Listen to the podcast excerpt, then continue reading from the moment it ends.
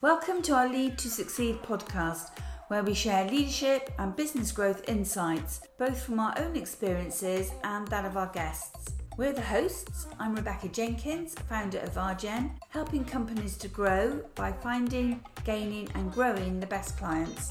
And I'm Callum, sharing my perspectives from both being an entrepreneur and working in a variety of different companies. Whether you lead a team or a business, you'll find practical tips, inspirational insights, and ideas as we discuss a wide range of leadership topics. So, with that, here's today's episode. Welcome, everyone, and thank you to all our listeners who join us each week to hear amazing insights from exceptional leaders. And today we have Dan Stanley joining us. Now, Dan is the founder of Better Men. And Dan works with professionally, professional and successful men that actually feel a sense of dissatisfaction in their lives. So it's going to be very interesting to how you hear how you got started in this, Dan, and your your role in leading leading your business and where you're taking it. So please do an introduction. Thank you very much for joining us.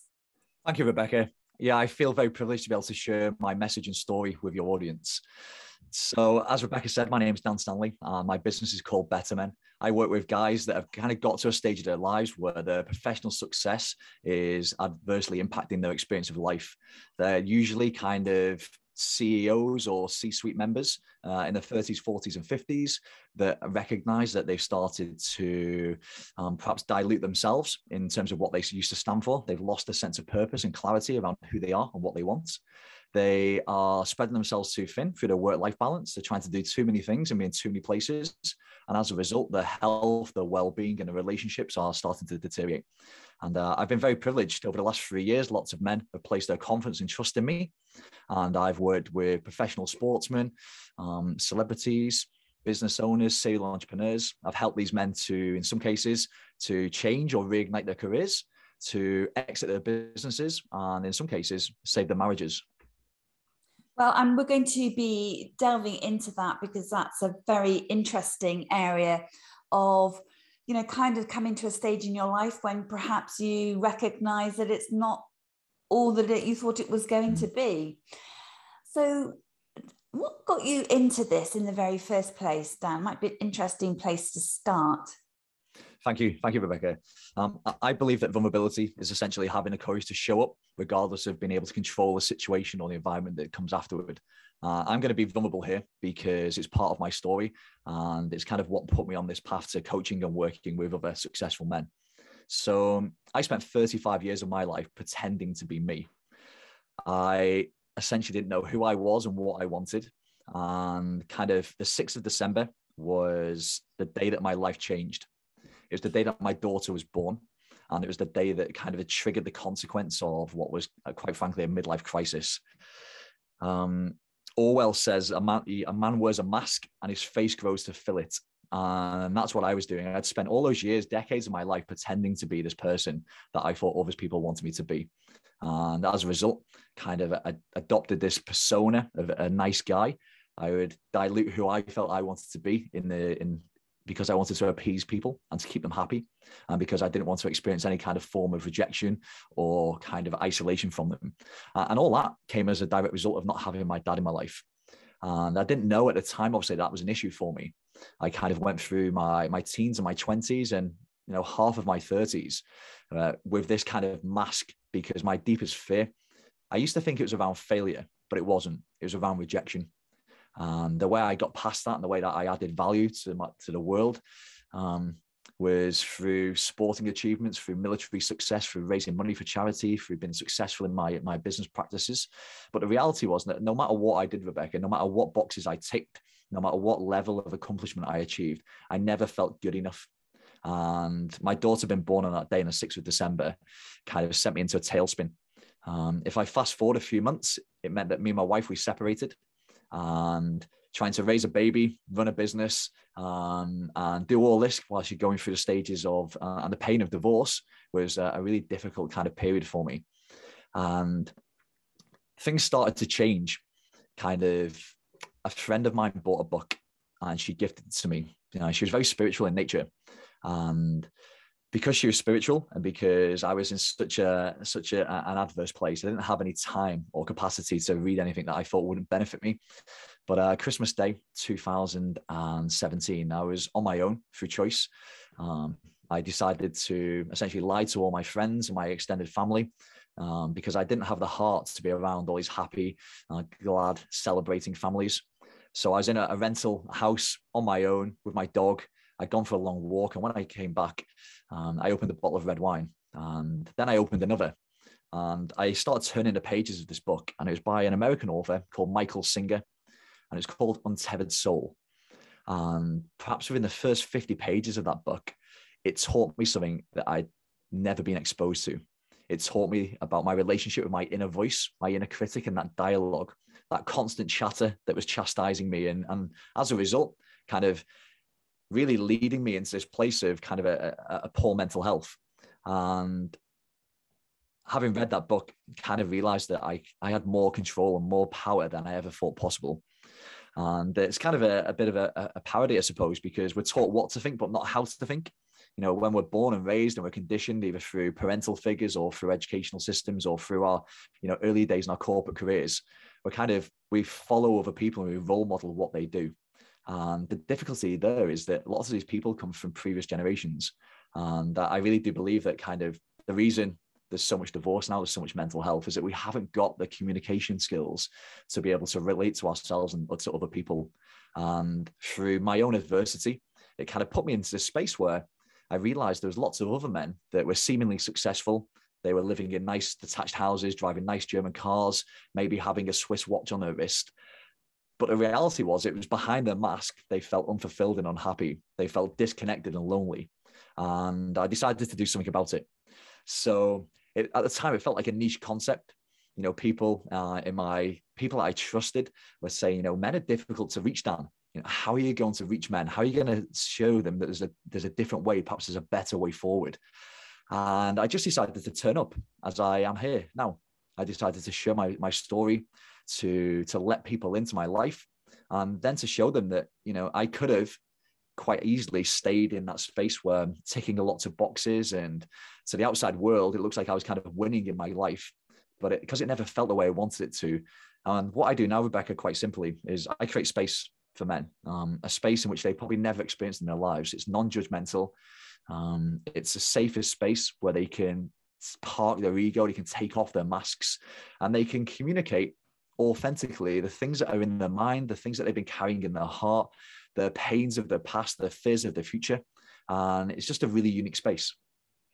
Um, Dan, that is an amazing story. And I'm going to go back in a minute to that vision of you being on your own, second bottle of wine, dog, you've been out for a walk and you're reading this book and something clicked for you and you began to appreciate that there was this voice in your head that was almost determining your life. Mm. I mean, I am such a massive fan of mindset, and I had a similar experience to you in reading a book, made me realize that I I, I was in control of my life. Thankfully, I read that book at quite a young age. Yeah. Um, so, what did you do after you read that book? Because the topic that we are going to really focus in on is leading yourself. So, could you take us through what you did after you read that book and thought, mm, I need to make changes? What happened? Sure.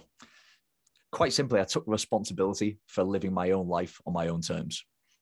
And the first part of that responsibility was around my marriage. I recognized that I really loved my wife, but because of the difficulties of my mental health and where I was in that space, and my kind of, I was too stubborn to stop, and that kind of misplaced stoic attitude that lots of men kind of adopt meant that I couldn't communicate to my wife. So that's where I started. I took responsibility and I started to communicate with my wife.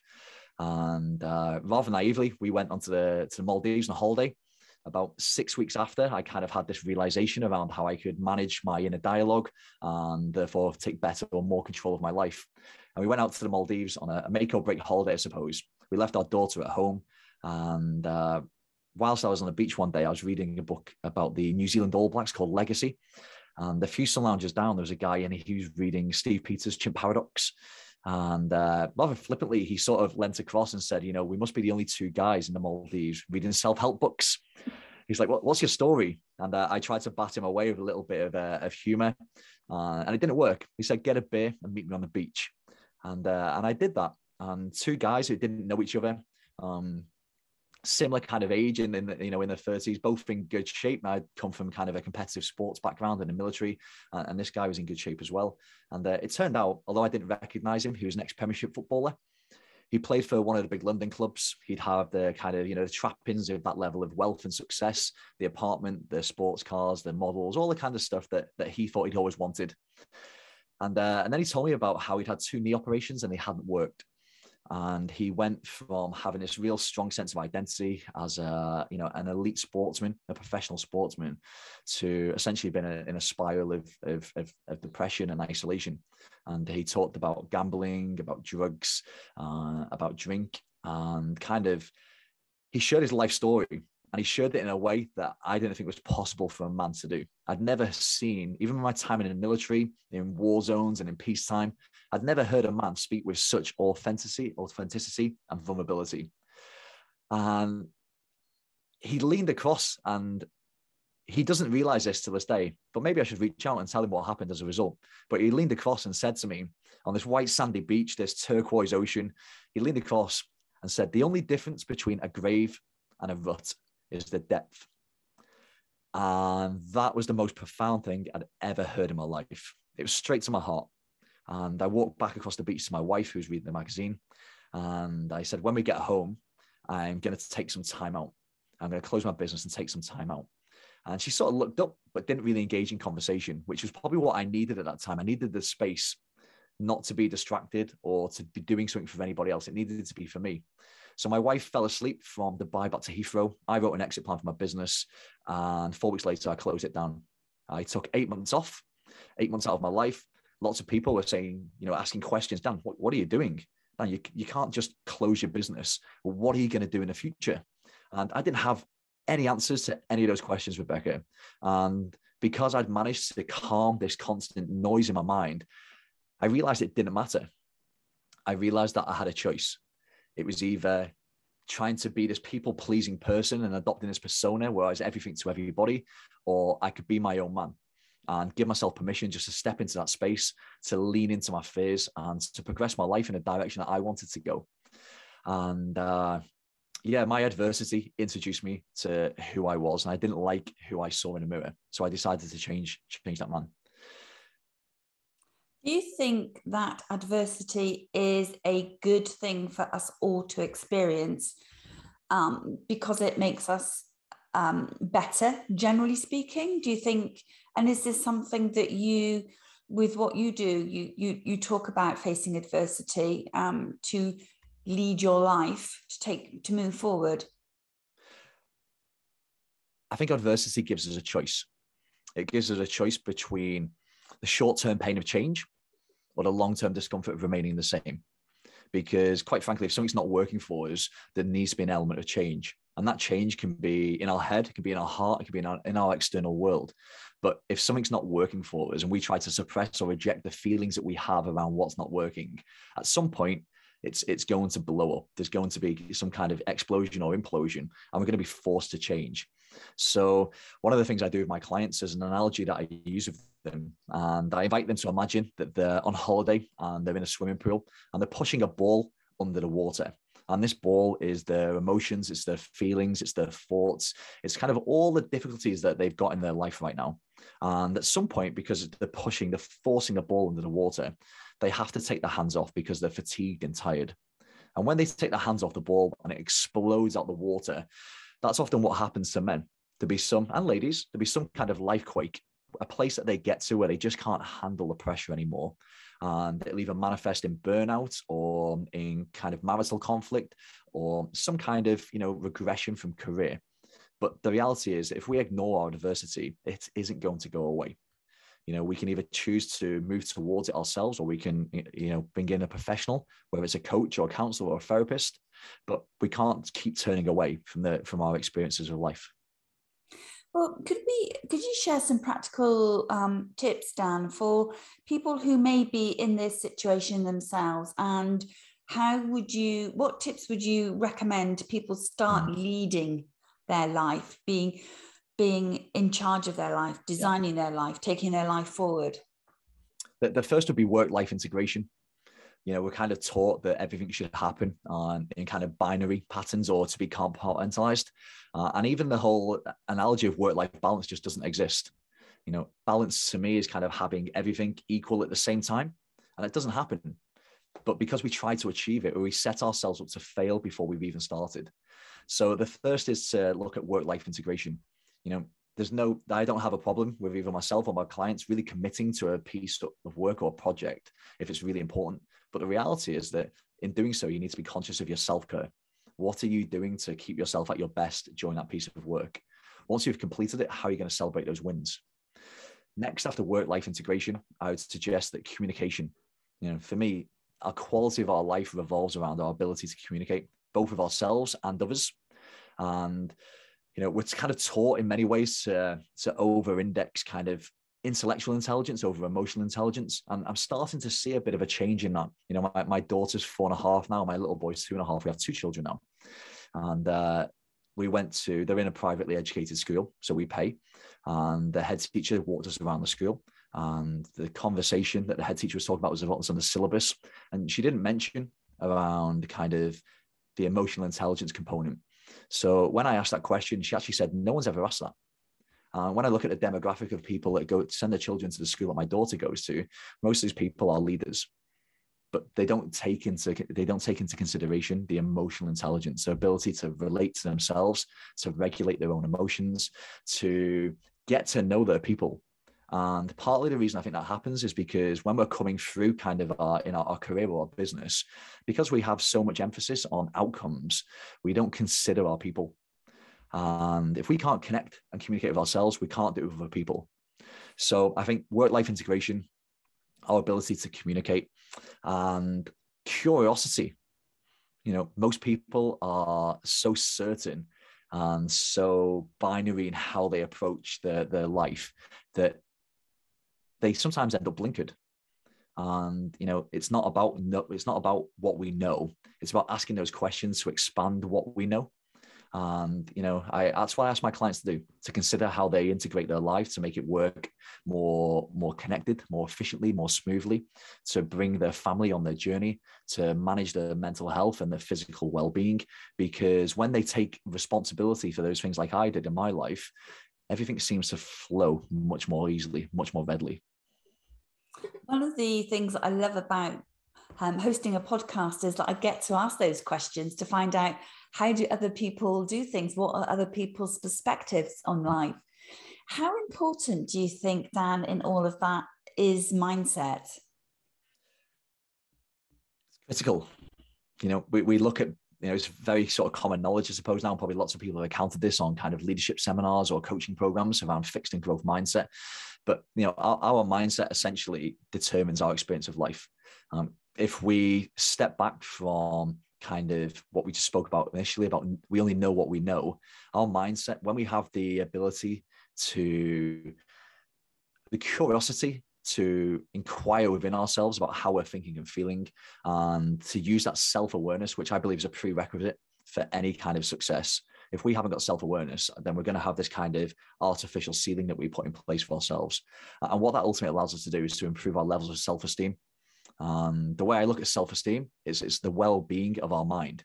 If we have high levels of self-esteem the chances are that we have the, the confidence to and the courage to be ourselves we don't have to dilute who we are. We don't need to appease other people. We don't believe in the terminology of difficult conversations. We just recognize as only honest conversations. And, and for me, that's what mindset does. It provides capacity for us to step into, to step into who we want to be, how we want to live, and to, to address the challenges we're experiencing.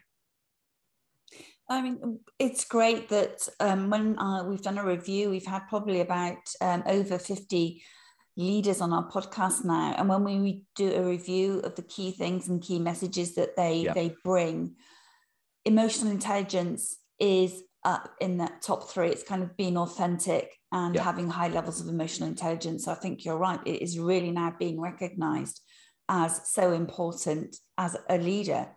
And we can all be leaders at all different kind of stages of our lives. Um, we're leading children, for example, aren't we? So bringing that emotional and intelligent aspect in is really important. So, how does your life look like now? I mean, you went through that challenging time, the two bottles of wine, the the holiday. So your marriage is back together by the sounds of things because you've you're you've got another child. So, what does life look like for you today? What does leadership mean to you? leadership for me is about influence. You know, we could make it complicated, unnecessarily complicated. You know, we could try and create almost a, a false economy around leadership, but ultimately it's about influence. And I believe our ability to lead others is directly related to our ability to lead ourselves. And sometimes what can happen is that we we focus so much on the external component of leadership that we want to we tell people what to do. But when people get past that of us, us telling or inviting or asking people to do things, they look at what we're doing ourselves.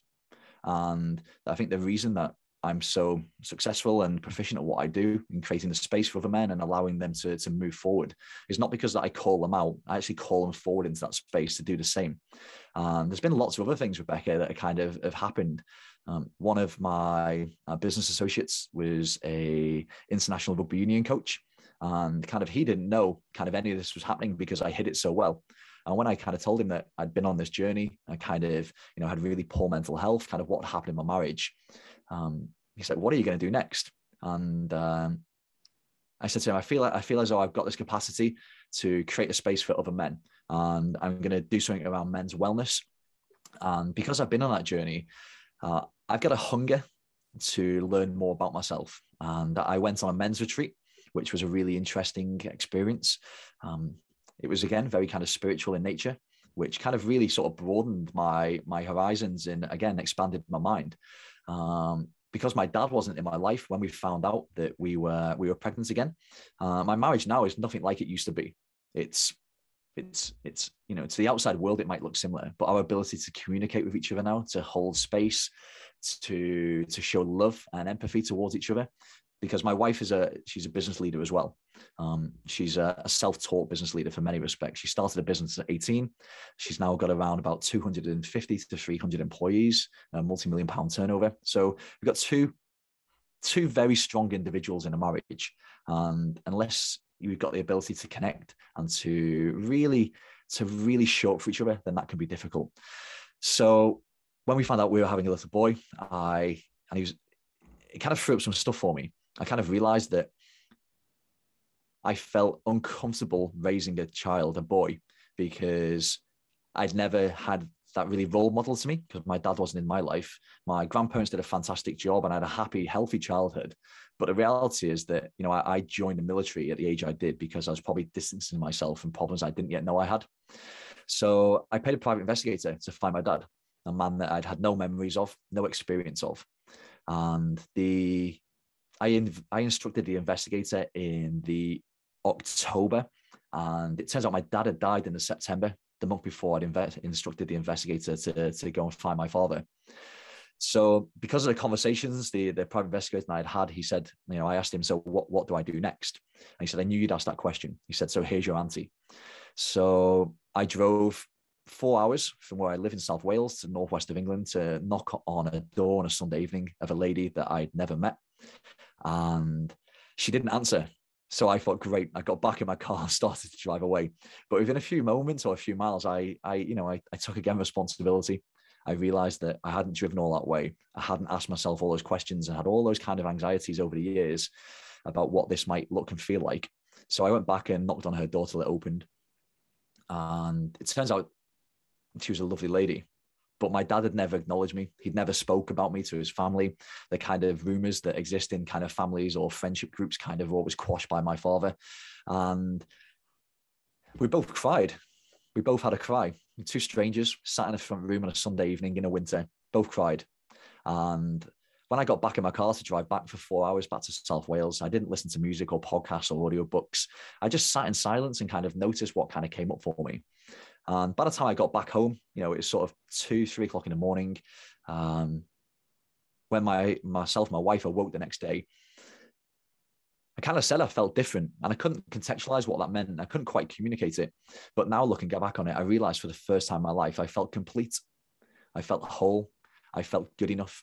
And, you know, I was an award winning Army Commando, uh, a national sporting champion. All of those kind of boxes I'd ticked, I'd raised like thousands, 50, 60, 70,000 pounds for ch- different charities over the years. And all of those things, all that external validation didn't mean anything because all I was ever looking for was the validation of my father. But in kind of knowing and filling those gaps in that story, my capacity to lead myself expanded, expanded so significantly that I started to show up with a, a courage and a, con- and a conviction that I hadn't before, or when I had before, it was it was ego it was my ego speaking on behalf of me but i started to do it with authenticity. I started to have more courageous conversations. I started to to note down what my fears were and to understand them and to move towards them.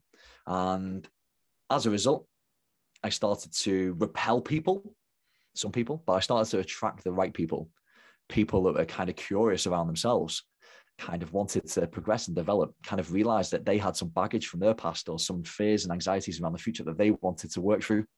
And over the last three years, I think I've worked directly with about 80 men one on one. By the time this podcast goes live, I will have launched a, small group coaching course, which I'm really looking forward to delivering. And yeah, I kind of feel like my, my message to everybody out there, anybody, man or woman, young or old, listen to this, is that your capacity to lead yourself directly informs your ability to lead others. And whatever you've got, either in your the heaviness in your heart or the insecurities in your mind, if you don't bring yourself into a place of alignment in that your actions relate to what you're thinking, you won't feel good about yourself. And if you don't feel good about yourself, it's really almost impossible to have high levels of self-esteem. And if you don't have high levels of self esteem, then you'll find that you probably play small. You'll play small in your life around the goals and the challenges you set yourself. And in your workplace, you'll probably find that you are maybe either passive in your approach to the people that you manage, or that you're maybe aggressive because you want to be in control and to be telling people. And I'd invite people to step into a place of, of empathy. Because when you have high levels of self-esteem you can be empathetic towards others. You can you can step into into their thoughts and their feelings. You can understand how it feels to be that person in that job in that role. And you can support them. You can call them forward instead of out you can understand what it feels like to be them and i think there's real value in in working on oneself i think it's um in my experience it's another never ending job to keep that time to reflect on yep. yourself and yep. how you can play to your true strengths and your true talents and the things that we've been gifted with as individuals. Yep. Dan, you you shared some very um, personal stories on this podcast, and they will maybe relate to to our listeners. What what big challenges are you facing right now and that you can demonstrate and talk about how you are leading into those challenges and taking responsibility for them? Sure. That's a great question.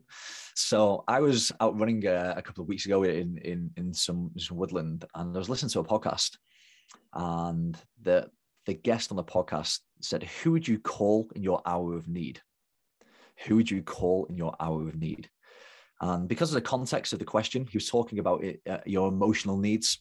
And I had a realization that the people I would say that are my best friends, the people I grew up with that have, you know, years of memories through kind of childhood, schooling, and adolescence. Uh, I've been on holidays with skiing trips, kind of European kind of, you know, boys' holidays. Um, I wouldn't call them. They wouldn't be the people I call my hour of need.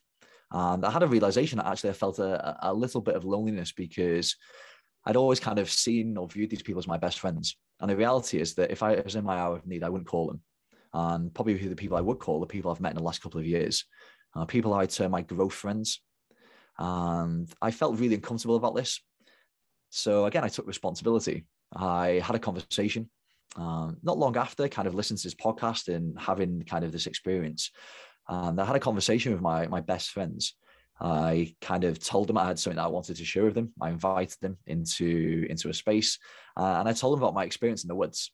And I didn't try to blame how I felt on them or kind of how we've become slightly distant in our relationships, but I just kind of showed them how I felt. And um, two of the three, they got it. They got it instantly. They got it that over the years, kind of, you know, the the kind of forced WhatsApp message or the occasional phone call when we're in the car or doing something else, kind of isn't really conducive to the kind of relationship that we want. And they felt the same. So as a result, you know, two of my friends now are, are choosing to show up more powerfully and purposefully in our, in our relationship. Uh, we've arranged for a couple's weekend away. Uh, our families can connect, we can connect. And one things, one of the things I'll definitely make sure that happens in that weekend is that we have time to be alone, just me and my male friends. Uh, another thing that I've done recently, Rebecca, was um, when I kind of started living more authentically and to my own values, uh, I kind of had what might sound quite callous to people listening, but it came from a place again of empathy and compassion because I realized that a lot of my friends didn't share my values. And I chose to let go of some of those friends. Uh, and as a result, when I looked at who was in my life, at the people I termed as friends, by default, they were the partners of my wife's friends because I grew up in the northwest of England. I moved around a lot in the military, and now I live in South Wales, as I said.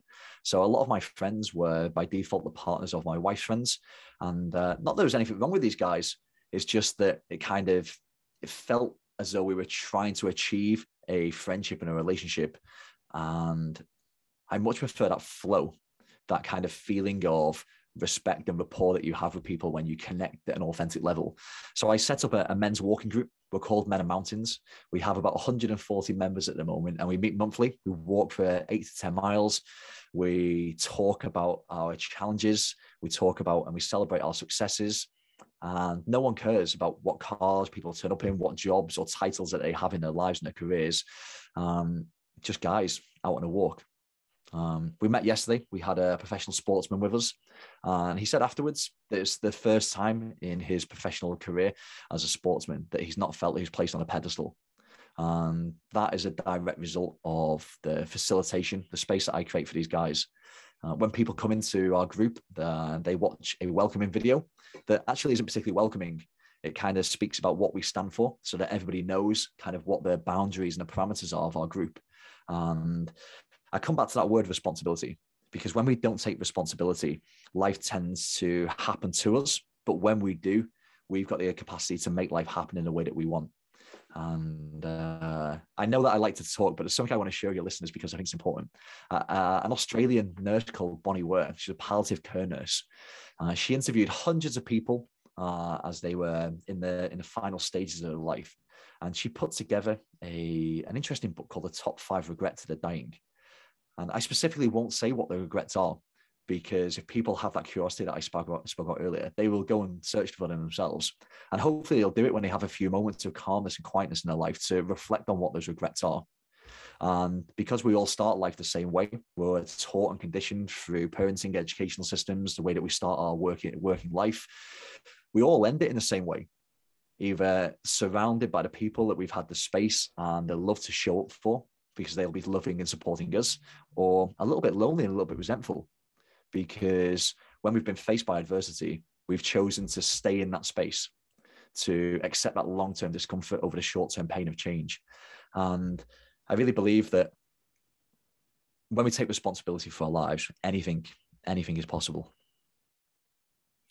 I think that is an amazing note to end on. And there are a couple of things that you've said there that really absolutely totally resonate with me, mm. Dan. One is thoughts become feelings, become things.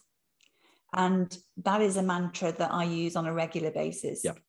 It helps me to make sure that I manage or my thoughts. And then the other one for me is we can design our lives however we want them to be. So I think of it as my big design, my my big plan. Yeah. That's my responsibility. That's down to me. And I will design it how I would love to design it and live into that design. So, what you have shared with us today has been incredibly powerful. All around, we lead ourselves, we take responsibility for that. So, as we come to a close now, I just want to share one thing for listeners and then the opportunity for you to share something with listeners that you would um, like to end on. Uh, mine is, is if anybody is in business, growing a business, and looking to get a fresh perspective on how they take their business to the next stage of growth. How do you get those great clients in your business? How do you win those new opportunities? Then simply go to rgen.online and just book a call. And I would love to have a session with you. We can have a strategy session and look at new ways, get a different perspective perhaps on your business. And as you may or may not know, this comes from my own experience of growing a business to uh, 50 million in sales revenue and facing many challenges along the way. So that's offer. Just go to rjen.online to, to book that. And Dan, what would you like? To, what note would you like to end on? What would you like to share with our listeners as we wrap up this podcast? Thank you, Rebecca. So the last thing that I'd like to share with everybody that's listening to this podcast is that there needs to be an appreciation that growth and comfort zones can't coexist. And wherever you are in your life, if you're not living the life in the way that you want, you have to take responsibility and we can term it self leadership. We can whatever kind of terminology we want to use here, but it's about taking responsibility ultimately. And if people are kind of either intrigued by what I do or kind of feel that they're in a space where what I do will benefit them, the best place to go is my website, and it's better-men.uk. Better-men.uk. They'll find um, useful resources. There's an ebook around burnout. Um, there's a, a, scorecard, it's a diagnostic tool to kind of review where we are in terms of our, our leadership and ability around ourselves. And yeah, if anybody's listening to this and they're on LinkedIn, connect me on LinkedIn. And uh, we're always recruiting for men and mountains. Thank you very much, Dan. It's you've you've shared a lot of very personal um, stories, been incredibly insightful, and uh, thank you very much indeed. And I wish you every success going forward.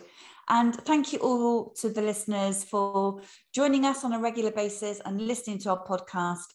And as I guess, I guess a good note to end on is let's take responsibility for our leadership and uh, take some good actions towards that this week. So thank you, Dan. Thank you, Rebecca. Thank you for listening to our podcast. And as always, if you enjoyed it, we welcome a review. And if you have any questions and like to get in touch with us, you can do that at the rgen, rjen.co.uk website.